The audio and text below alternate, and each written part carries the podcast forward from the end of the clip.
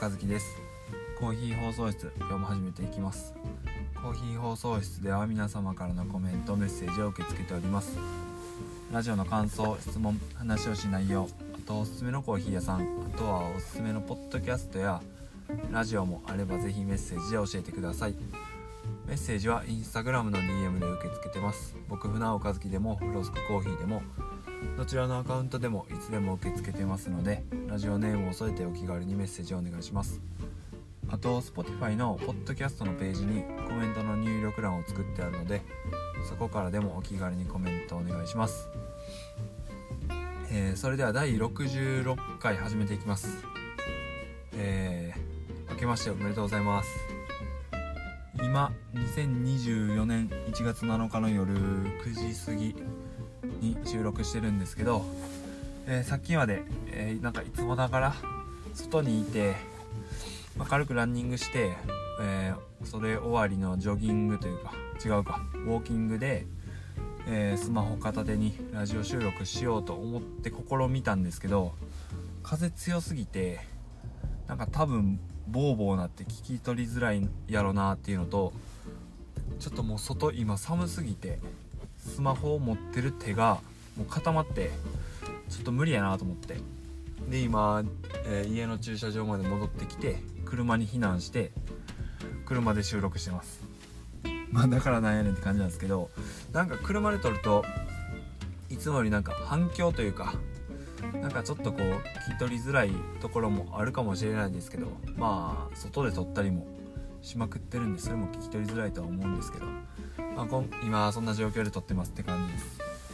えっと第66回は2024年一発目の回はえーっと愛用順のテーマでいくと順番的には「ター」になるんですけど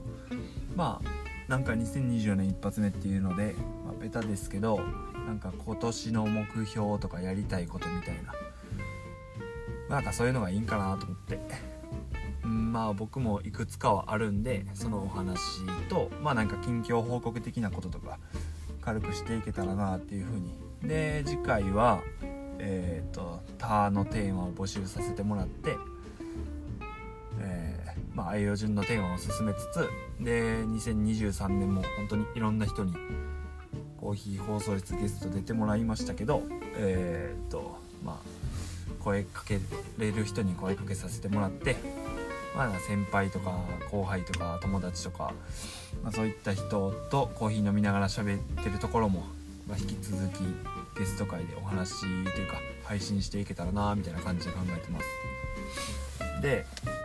えー早速その2024年やりたいことを目標みたいなところに行く前にお便りをお便りコメントをいくつか頂いてたんでその紹介からしていこうと思いますえーっとラジオネーム直吉さんから。こんにちは。コーヒー放送室毎回楽しみに聞いてます。そしてもうすぐ1年。おめでとうございます。幻の消えた第6回。いつか同じ内容の話が復活。あるあるのかな。確かコーヒーについて詳しくお話しされていた回だと記憶していますが。点点点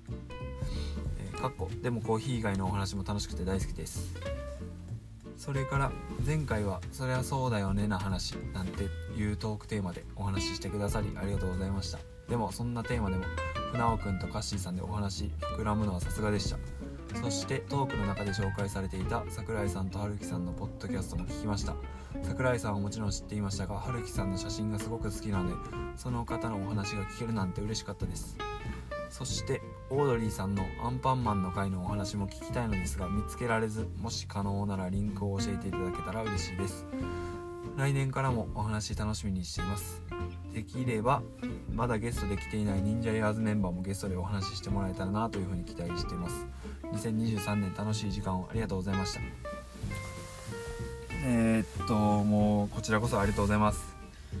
僕みたいなやつが喋ってるポッドキャストラジオを聞いてもらってお耳の時間をお借りさせてもらって本当にありがとうございます、えーメッセージも、えー本当にありがとうございます。前回は「それはそうだよね」なんて話で。いやもうそのそれはそうだよねなんて話でとかっていうよりももう本当にテーマいただけるだけでありがたすぎて本当にこううんテーマあるだけで ありがたいです2回言いましたけどう、うん、だからそんな風に思わずにもうお気軽に思いついたこと何でも送ってくださったらもう本当にそれだけで助かってるんで。で船尾君とカッシーさんのお話膨らむのはっていうのはもうもういやもうカッシーさんが膨らまし上手なんでもう膨らまし上手というか僕は本当になんか自分でこうなんか喋るのがうん好きなんやなっていうのはこう2023年になってポッドキャスト始めてみていろんな回取ったりいろんな人とお話しさせてもらったりいろんな人と喋らせてもらうところをラジオ収録してみたりそこでこう喋るの好きやなっていうのは気づいたんですけど好きと上手は全然やっぱ違ってなんか僕は全然話膨らますのもうまくないしうーんゲスト会とかはもう本当になんか船尾和樹のコーヒー放送室なんですけどなんか僕が手綱を握ってもらって操られてるみたいな なんか回してもらってるというか本当にゲストの人たちには感謝しかないんですけどだからもうさすがでしたっていうのもカッシーさんがもう もうなんかレギュラー MC として月1回僕のコーヒー放送室出てもらえてるんで。あそうっすね。まあどんどんゲストの人にもえー、っとお願いいろんな人にお願いさせてもらおうとは思ってますしだからできればまだゲストで来ていない忍者エアーズメンバー。逆に出てもらったのがカッシーさんとサンちゃんさんと浜西さんとえー、っと良平まあ良平さんっすね、まあ、だから半分以上まだ出てもらってないから誰が？なんか名指しで言ってもらえると僕も声かけやすいっすね。まあみんな出てもらえたらもうそれは最高に嬉しいんですけど。なんか沼さんの話聞きたいとかタマさんの話聞きたいとか樹里さんの話聞きたいとか。もうなんか名指しで声え言ってもらったら僕その方にもうすぐ声かけるんで。あのうん。まあそうっすね。ゲスト会もどんどん増やしていこうと思います。2024年は。トークの中で紹介されていた桜井さんと春樹さんのポッドキャスト聞きました。いやもうどんどんどんどん聞いてくださいって別に僕があれないんですけど別に。でも本当に面白いしかっこいいしなんかイケてるおじさんやなーっていう2人。かっこいいなーって思える人らやから。でやっぱうーんなんか声とかもなんかずるいんですよね。ずるかっこいい感じで。BGM とかもおしゃれやし。まずなんか川沿いで焚き火しながら喋ってるっていう時点でもうかっこいいんですけどまあ是非聞いてみてください。恋ヶ浜ボンボンこれ噛んだら絶対あかんのっすよね。恋ヶ浜ボンファイヤークラブ。桜井さんと春樹さんのポッドキャスト。Spotify で聞けるんで。僕も配信されたらすぐ全部聞いてます。オードリーさんのアンパンマンの回はえー、っとだからオードリーの「オールナイトニッポン」の2023年12月2日やったと思います。それなんか多分何で聞けるんかな？ラジコとかで聞けるんかな？僕、まあ、違法アップロード的なあれかもしれないですけど YouTube に結構「オールナイトニッポン」とかってパンって上がるんでそれで聞きましたね。あの、まあ、ぜひ聞いてみてくださいっていうのもあれですけど12月2日の回オードリーの「オールナイトニッポン」アンパンマンの回結構喋ってるんでめっちゃおもろかったんで聞いてみてください、うん、最後2023年楽しい時間をありがとうございました。っていうのも本当にこちらこそありがとうございました。また今年もよろしくお願いします。またメッセージも、えー、トークテーマもお待ちしてます。でもう一人、えー、初めまして。突然のメッセージ失礼します。いつもコーヒー放送室楽しく拝聴させていただいてます。船尾さんと同じでフグレンでコーヒーの魅力に惹かれてお仕事にされた方の記事があったのでお送りします、リンクが送られてきてますね。ご機会あればお店にも行ってみてはいかがでしょうか。インフルエンザも流行していますので体調管理お気をつけください。いやもうありがとうございます。えー、っと高村コーヒーロースターズっていう大阪のお店で、えー、そこのオーナーさんのインタビュー記事みたいな感じの記事が、えー、送ってもらってて。僕はもうまあ、この記事送られてくる前からそのお店のことは知っていて何度かお店にも行ったことあって好きなお店なんででもそのあの高村コーヒーロースターズが、えー、フグレンでコーヒーの魅力に気づいて始まったみたいなのは知らなかったんでおおと思って。まあ本当にレベル全然違うんですけどそのきっかけは一緒やなっていう、まあ、それ知れてなんかちょっと嬉しくなったし。やっぱフグレンのコーヒーってなんかそれぐらい力があると思うんですよね。そのまあいつもと違うっていうのとかなんか僕で言うとそのコーヒーは黒くて苦くてなんかもう眠い時になんか眠気覚ましの薬みたいな感じで飲むみたいなぐらいで思ってたんですけどフグレンで飲んだコーヒーはほんまに全然違ってまあ本当に何回も言ってますけどなんかもう苦味ないしフルーツみたいな味するしなんか今まで思ってたコーヒーっていうものがなんかぶっ壊されるというかひっくり返されるというかなんかそういうコーヒーなんでまあだから何て言うんですかねそのこのコーヒー美味しいとかいつもと違うっていうびっくりだけじゃなくてなんかもっとコーヒーのこと知りたいとか知っていったらこういうコーヒーを他の人にも体験してほしいとか飲んでみてほしいとかっていうこう活力というか、うん、そういった行動に移るぐらいなんか影響力があるというかやっぱフグレンすごいなっていうふうに改めて思いましたね。で、まあ、高村僕なんかもう多分結構言ってるんですけどそのすごいなって思うのがそのスペシャルティーコーヒーで、えー、シングルオリジンって言ってそのどこどこの国の、えー、まあ、えー、どこの国の、えー、なんていう農園の誰々さんが作ったコーヒーですっていうそのスペシャルティーコーヒーって言ってまあその簡単的に言うとえー、まず品質が優れててとても美味しいコーヒーでかつその流通の透明性みたいなところがすごい担保されてるコーヒーでだか日本でもそのなんか山形県の誰々さんが作ったお米ですとかなんかそういうのが生産者の顔が見えるみたいな。あると思うんですけどまあそういう感じ。美味しいコーヒーでかつ、えー、どこの国のみたいなところがすごいこう、うん、担保されてる。だからうん頑張って美味しいコーヒー豆を作った農家さんには適正の対価が払われるみたいな、えー、コーヒー豆を取り扱ってるお店ってその大体なんかドリップ選、えー、ドリップコーヒーにしますって言ったらじゃあこちらから、えー、お豆お好きなのを選んでくださいって言われてまあ4種類とか5種類とか、うん、多くても10種類あるお店はほぼないと思うんですけど高村は多分2 3 0種類ぐらいあるんですよね。ぐらいなんかこうコーヒー豆の取り扱いのなんか規模が大きいというかラインナップすごくてだから多分何回行っても飽きないお店ですしなんかそのラインナップの中にはなんかもう他のお店で飲んだら1杯1000円以上するようななんかどこどこの国の芸者っていう品種ですとかまあなんか高級だったり希少性が高かったりみたいな。豆もその多分ドリップ確か1杯500円とか600円とかやったと思うんですけどでも全部その豆によって値段変えるんじゃなくて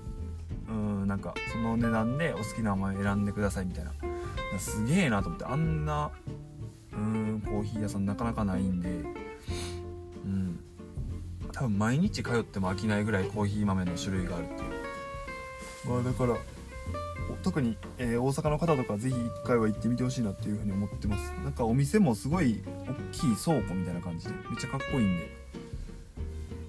うん、まあ、おすすめですって別に僕があれは何の関係もないんですけど高村好きなお店の1個なんで、えー、興味ある方がいたらぜひ行ってみてほしいなっていうふうに思ってます。で、まあ、こうやってこううん、おすすめのお店みたいなのも、えー、僕はそのマイマイオープニングで、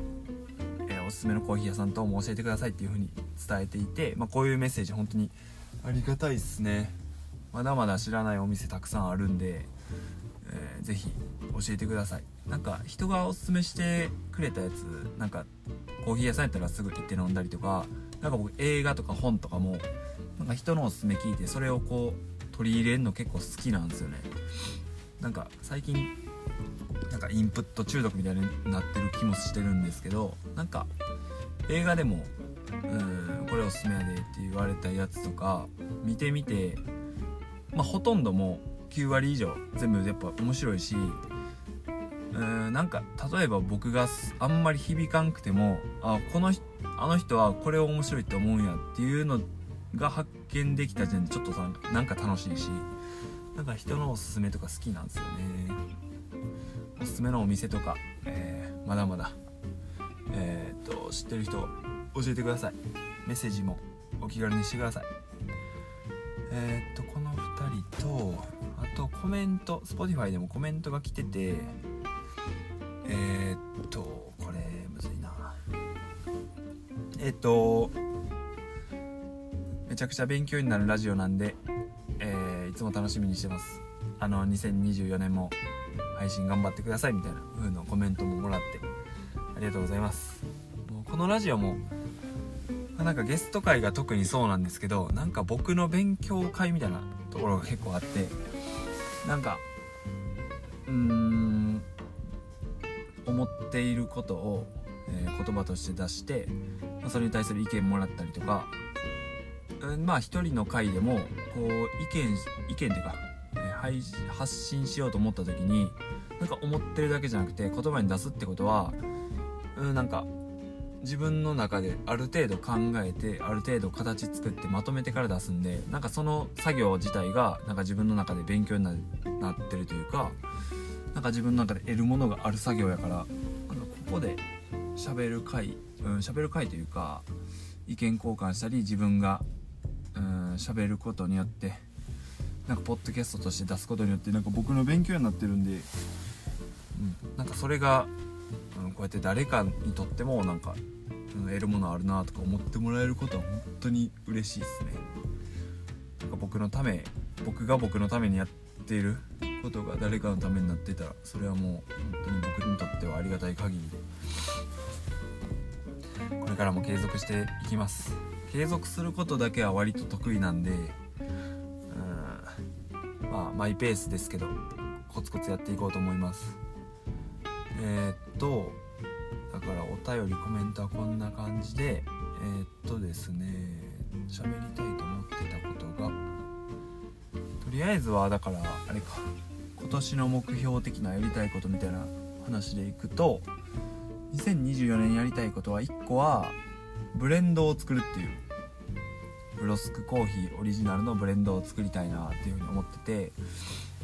えー、っと僕がフロスクコーヒーのオンラインショップを作ってまあ本格的にというか活動する時間が一気に増えてうんまあ、そういった感じになったのは2022年の1月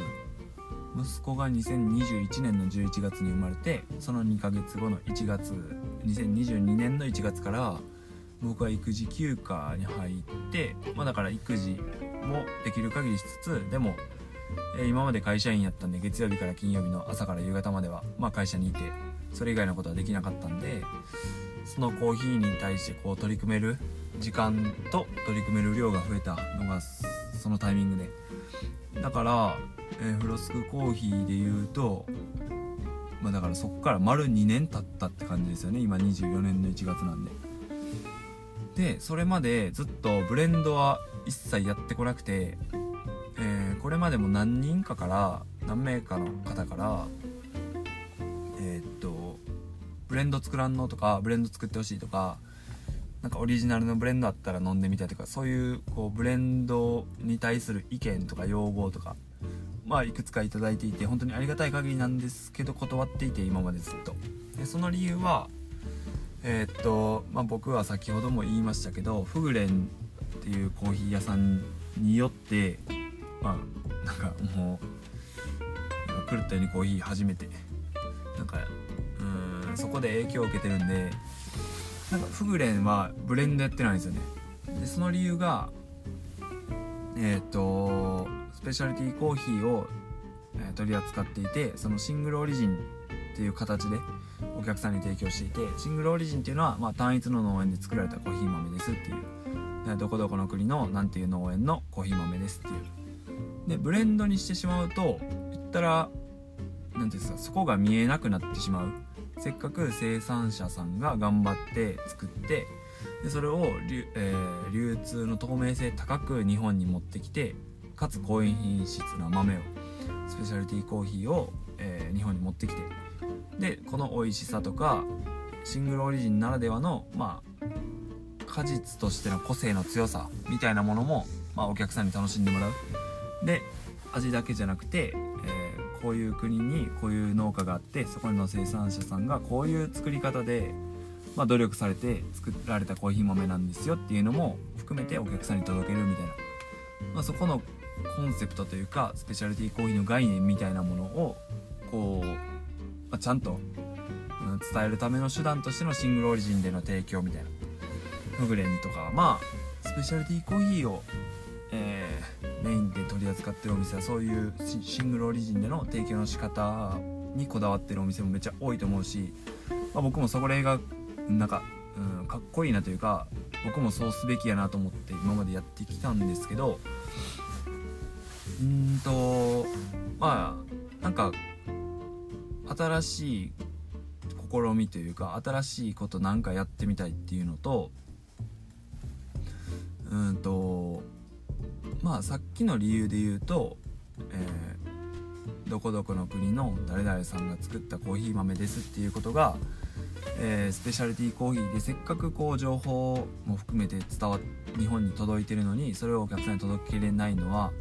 まあ、どうなんだろうみたいなところもあるんですけど、まあ、そこは僕そのコーヒーオンラインのコーヒーショップで、まあ、豆の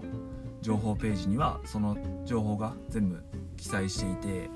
まあ、だからブレンドにしたとしても例えばこのブレンドはうんコスタリカのこの豆、えー、コスタリカのなんとか農園の誰々さんが作ったこういった豆が、えー、何パーセント入ってます。でエチオピアのこの豆が何パーセント入ってますっていう情報が、えー、全部明確化されてれば、まあ、その情報届いた情報がせっかくのものがなんか潰れちゃうみたいなところはこう解消できると思うしうんなんかお客さん目線で見るとなんかそういうオリジナルのブレンドみたいなところがあるとなんか優しいのかなっていうふうに思っててあのー、まあ、僕以前何の回かちょっと忘れたんですけど、えー、僕のおすすめセットっていうのをオンラインショップでこうリリースしましたっていう話を確かした回があって、まあ、その目的は、まあ、僕のオンラインショップで言うと、えー、コスタリカのこの農園のこの豆です。エチオピアのこの農園のこの豆ですみたいな、えー、シングルオリジンの豆が今やと5種類ぐらい並んでるんですけど、まあ、せっかくそのフロスクコーヒーを知ってくれてオンラインショップ覗いてくれてコーヒー豆買おうかなって、まあ、なってくれた方がいて、まあ、その時に、まあ、コーヒーに詳しい人やったらあコスタリカのこういう例えばハニーっていう生成方法のあこういう豆なんやじゃあこんな味がするやろな買ってみようとかってなると思うんですけどまあそうじゃなくてうーんとりあえずなんかフロスクコーヒーでコーヒー豆買ってみようかなっていうモチベーションで来た時にコスタリカが何エチオピアが何みたいなその選びにくいと思うんですよ。だからそういった人がうんなんかとりあえずおすすめ欲しいなってなったら選ばずともなんか選択するのって結構体力いるからなんかそれがなく選べるものを1個作っといたらいいのかなと思って、まあ、おすすめセットっていうのを作って実際えー、っとオンラインショップの売り上げ的にもそのおすすめセットがやっぱ多くて一番。だからその需要があるんやなっていう。なんかそのまあコーヒー飲みたいけど別にこう何て言うんですかね。なんかおすすめのやつくださいよっていうモチベーションで選んでくれる方がいて。まあそれは全然そのコーヒーに詳しい人が偉いとかそうじゃない人がダメとかそんなことは一切なくて。うーんやっぱそのなんかそれの方がお客さんに優しいかなって思うんですよね。まあ僕は。うんとなんかこの前のえー、っとあれ。年末の忍者キャンプっていうかキャンプでテントの中で喋ったスピンオフ会があるんですけどそこでタジ君がそのコーヒー屋さん行ってなんかじゃあラテくださいって言ったら豆がこんだけあるんですけどどれにしますかみたいに言われた時になんか説明受けるけどなんかもう分かんないっすよみたいな言ってていやまあそうやんなって言って。なんかお店とお客さんの間にはやっぱ上下はなくともコーヒーとかコーヒー豆につ,、ついての知識の情報量の差は絶対にあってそれは当たり前なんですけどその差をこう埋めてあげる努力がないと優しくないと思うんですよね。まあ僕は。個人あくまで個人的な考えなんですけど、まあ、それがうーんバリスタさんとか、まあ、店員さんの丁寧な説明なのかそもそもそのうーん情報を並べて選ばせるっていう行為自体をなくすのが優しいのか。まあそれはうん人それぞれというかうんまあどの手段が最適かとかはないと思うんですけどなんかそこの情報量の差をぶつけてしまうのをなくすのはなんかできやんかなと思っててなんかブレンドブロスクコーヒーのお,、えー、おすすめというかオリジナルのブレンドですがあればあればってなんか標準語みたいになっちゃいましたけどあればなんか選ぶ時にとりあえずこの店ではうーんこういったうん味のコーヒーを、えー、推してるんやなっていうのが多分ブレンドには現れると思うんでお客さんも選びやすいと思うしその何て言えばいいんですかね。まあお店側というか、まあ、僕オンラインショップやってますけど豆を焼く側からしてもなんかとりあえずこれを飲んでみてもらって朝入りとか、うん、果実味のあるコーヒーの魅力に気づいてほしいみたいな。そのきっかけとして僕はこういう味のこういうコーヒーを飲んでみてほしいんですっていうなんかコンセプトみたいなのもブレンドには込めやすいしなんかうーんまあ今までそのブレンドをやってこなかったシングルオリジンのスペシャリティコーヒーの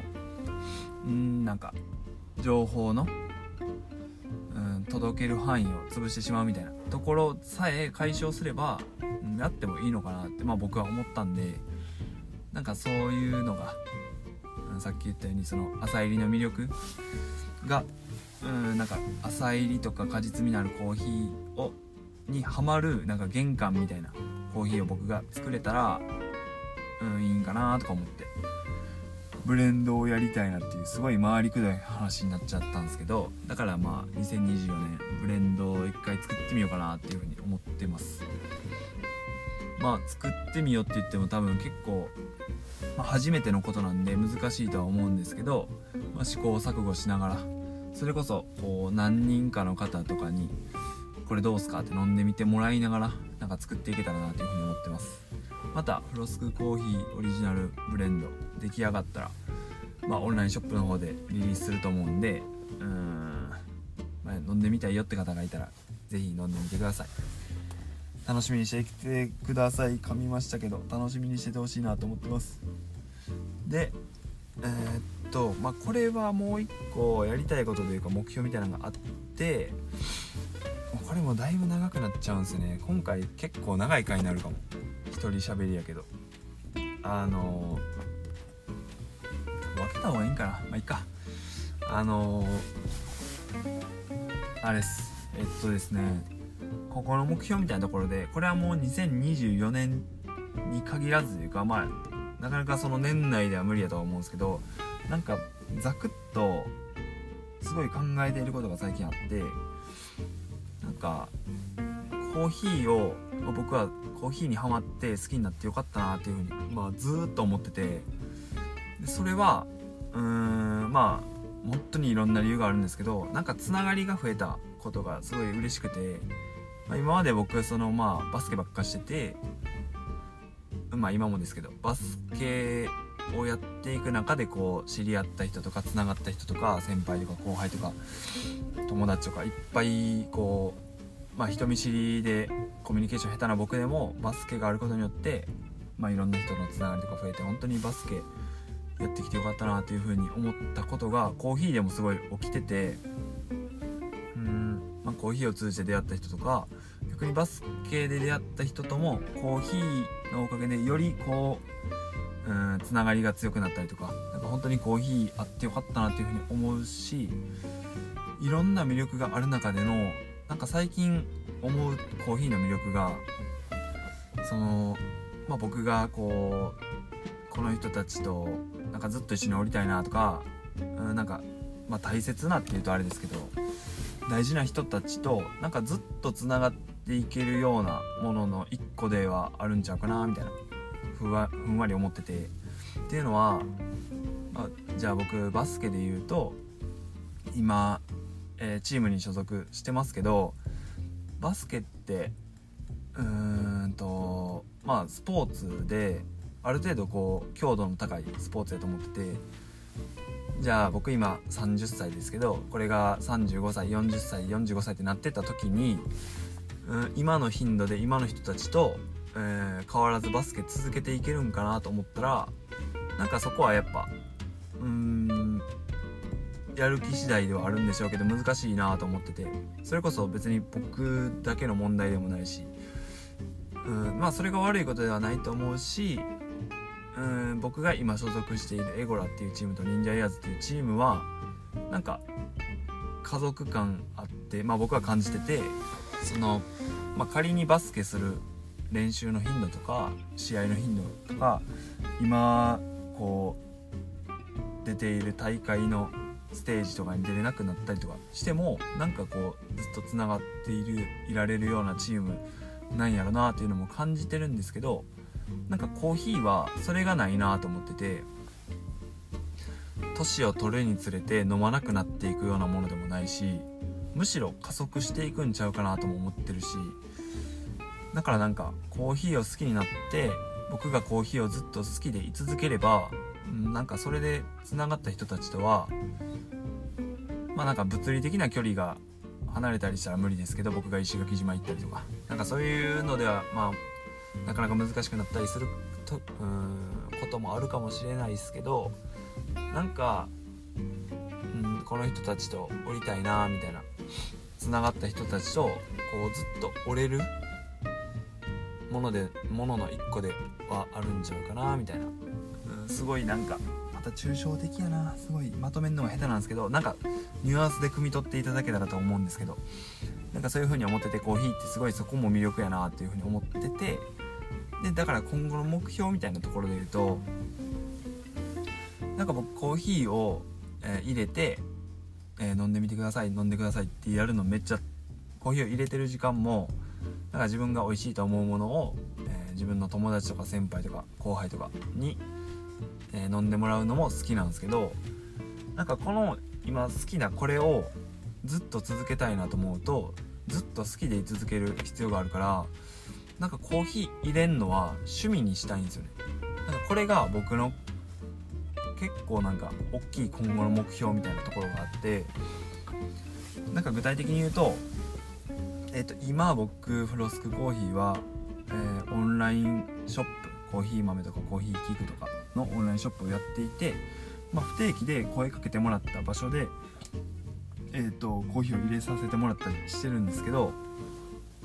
えっ、と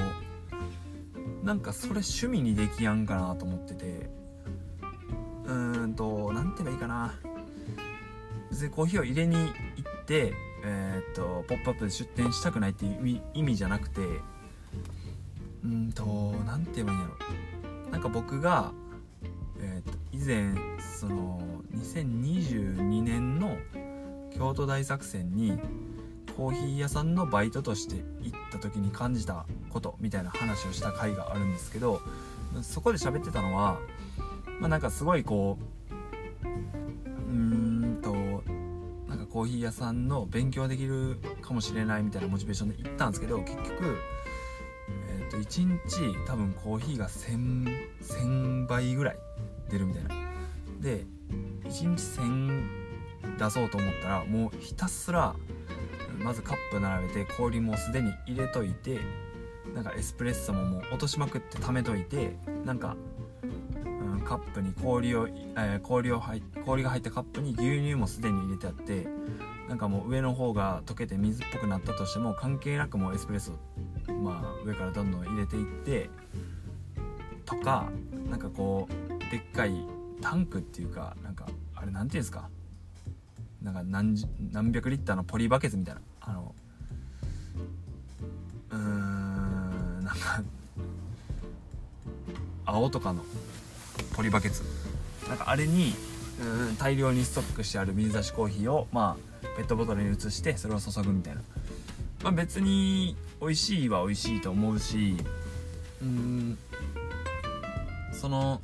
うん、そのコーヒーをその値段で販売しても買ってくれる人がおるんやからそれはそれで成立しててうんまあ問題があるとかそんなんは言うつもりはないんですけどなんかそれに参加してる時になんかあんまり楽しくないなって思っちゃってなんか作業みたいな。なんか自分がコーヒーにハマって好きでやってるんですけどなんかうんこれはしたくないって思っちゃってでもまあ何ですか出店とかでじゃあ1日何百人とか来るような、まあ、場所でもし出店させてもらったりした時にそうならざるを得ないのはもうそれは承知でというかそれはもう当たり前のことででもそれしたくないと思うんならなんかもう趣味でやりたいなみたいな思っててなんか趣味でやってたらうん飲んでみてほしい人に飲んでほしい分だけコーヒー入れて分のペースで自分が届けたいコーヒーだけ持って行って入れて飲んでも飲んでみてもらってみたいなことが叶ったら僕はずっとコーヒー好きで入れると思うしうんまあもし例えば、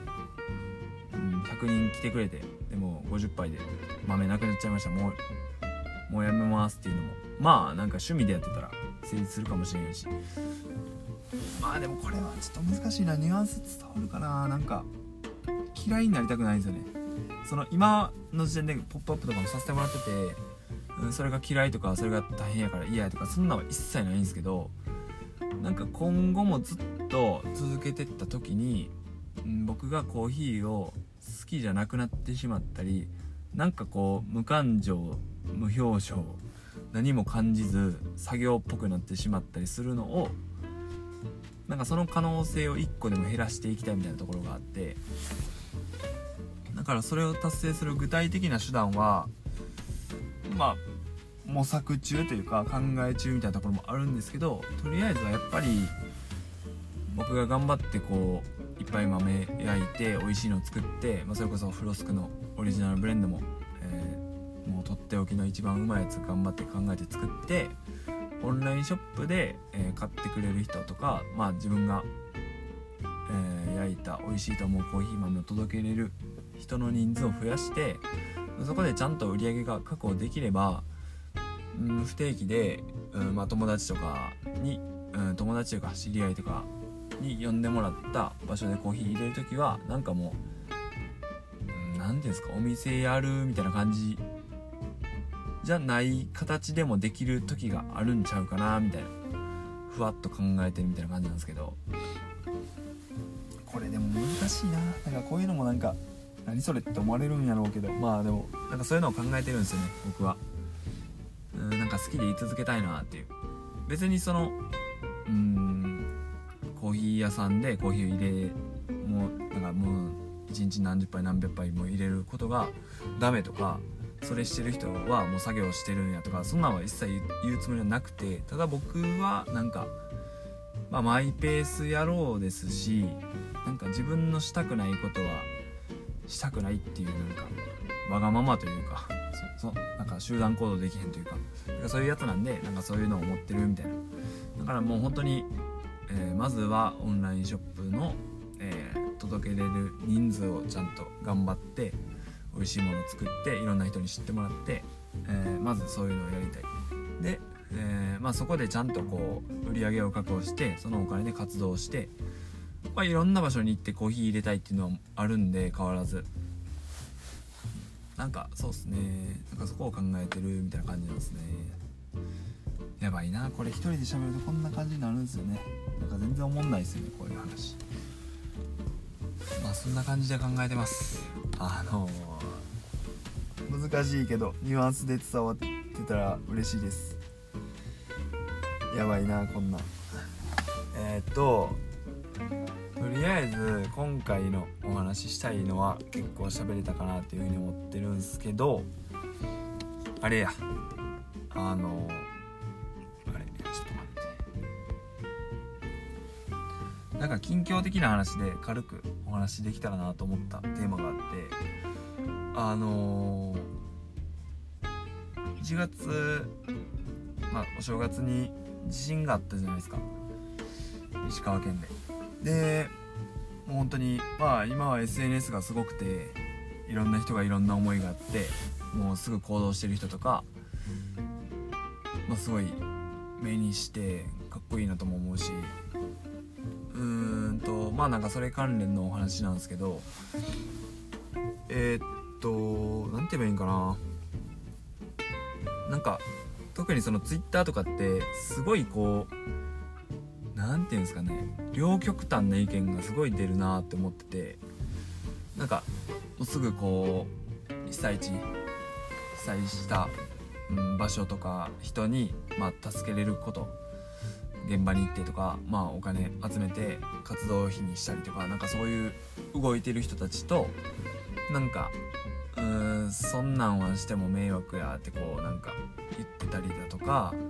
なんかその人気票集めやみたいないう風に言ってたりとかなんかその国会議員の人がなんかえー、実際に被災地行ってきたら、まあ、こういう子でこういう子こうなってみたいな。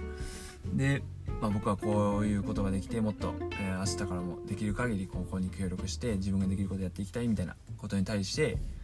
なんか人気票集めみたいな偽善者みたいな言ってる人がいたりだとか。まあ別にだ誰のどの考えが正しいとかどの行動をすべきとか。こういうことをしてるやつはダメなやつとかそんなんは僕は一切ないと思うんですけどなんかそういうのをすごい目にするとなんかこういい気持ちにならんなみたいな思ってて、まあ、まあ僕割とその人のこととか気にせずなんか自分が今何したいかなとか何思ってるかなでなんかなんていうんですかね自己中というかなんか、うん、そういうやつなんであんまり気にならない方なんですけどその、えー、僕が本当にいつもお世話になってる菅さんあの脱ラジオの菅さん伊勢さん、えー、所属してる大阪老朽会があの手ぬぐいの、え、オリジナルの手ぬぐいの売り上げの全額をその石川県の今回の地震のまあ支援活動の資金に当てますみたいな、えー、皆さんもしよければご協力お願いしますみたいな、えー、発信していて、まあ、僕はもう本当にまあそこも難しいんですけどなんか、まあ、うんまあこれは本当に僕がダメなとこやと思うんですけどあんまり今回のその地震に関して、まあ、僕が住んでる三重県では、まあ、多少の揺れはあったんですけど、まあ、実際の被害みたいなものは多分ほぼなくてなんか自分ごとにできてないみたいなところがあって何て言うんですかねこうもう地震があった直後からえー、っとその、ま、チャリティーの出店とかでお金を集めたりとか、えー、支援物資集めて実際の現場に行ったりとかそういう人らを見てもうすごいなとかかっこいいなとは思ってたんですけどなんかこう僕もこういうことがしたいみたいな風に思えてなくてただその大阪老朽会がまあ、そういう発信をしてて、まあ、菅さんとか伊勢さんがそれをストーリー載せて何て言うんですかねその今回の被害に遭った方の、えー、助けになりたいっていうことよりもなんか僕が普段お世話になってる人たちがそういった活動をしてて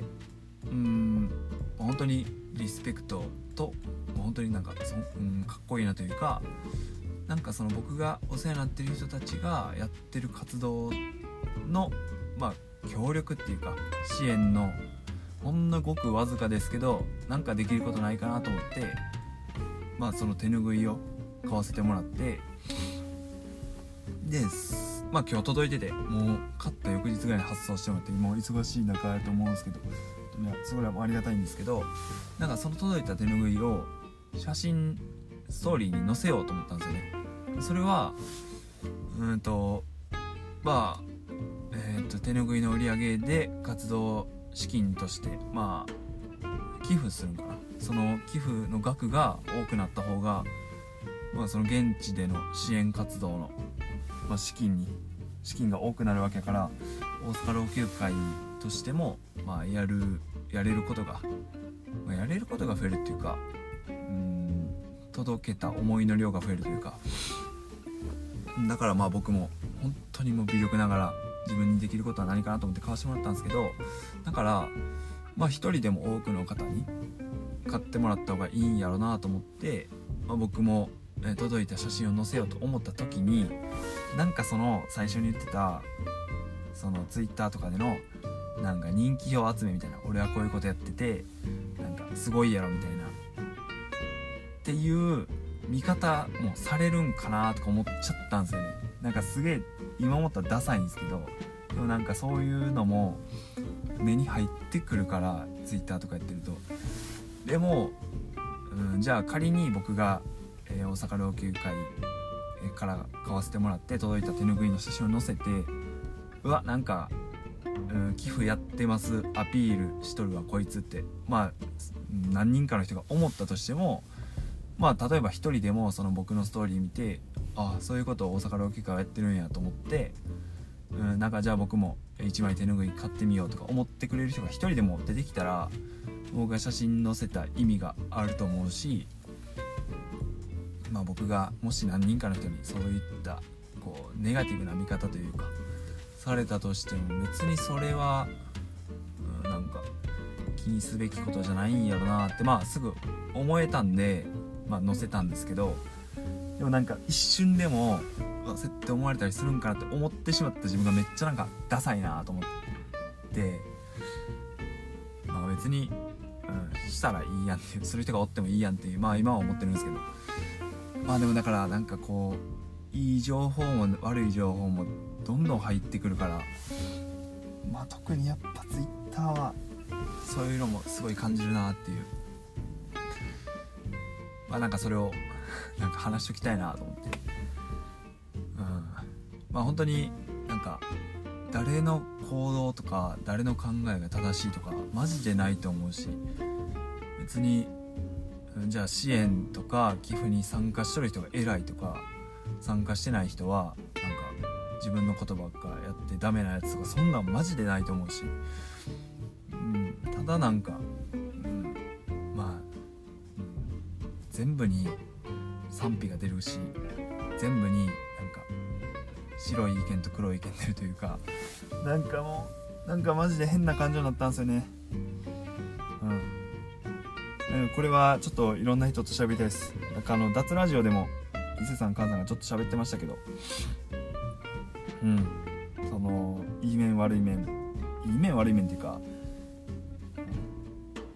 一個意見が出たらその反対意見も絶対出てくるみたいな。なんかその不謹慎ってどうなんとかなんかいろいろ2人喋っててそれを今日朝聞いてなんか僕もそのなんかそういうの思ったなーっていう話をちょっとしたいなと思って。まあ。やばいな今回の回。これ一人で喋ってるんでやっぱ思ってること喋ろうと思って結構むずくてすいませんまとまってなくて。ただなんか、うん、お許しください。なんかコーヒー放送室は僕の吐き出し口みたいになってる部分もあるんで、うん、まあロスクコーヒーのコーヒーのこと以外興味ないよっていう人がいたらちょっとごめんなさい。僕の頭の中をさせてもらって、まあ、特にちょっと今回まとまってない部分とか、うん、なんか思いつくままに感情のままに喋らせてもらったところがだいぶ多くなっちゃったんで申し訳ないですけど、まあ、こんな感じでうんまあでも楽しい話いっぱいしていきたいですけどね。コーヒー放送室こんな感じですけど2024年もよろしくお願いします。今回はこの辺にしたいと思います。次回のテーマは立ちつてとの「た」なんで「た」のつく言葉でコーヒーと関係あってもなくても全然いいのでお気軽にテーマメッセージお待ちしてます。僕がやってるフロスクコーヒーでは各種 SNS Instagram Twitter やってます。あとノートの方ではコーヒーに関する記事を定期的に書いたりしてます。あと僕が自家焙煎で焼いているコーヒー豆とか、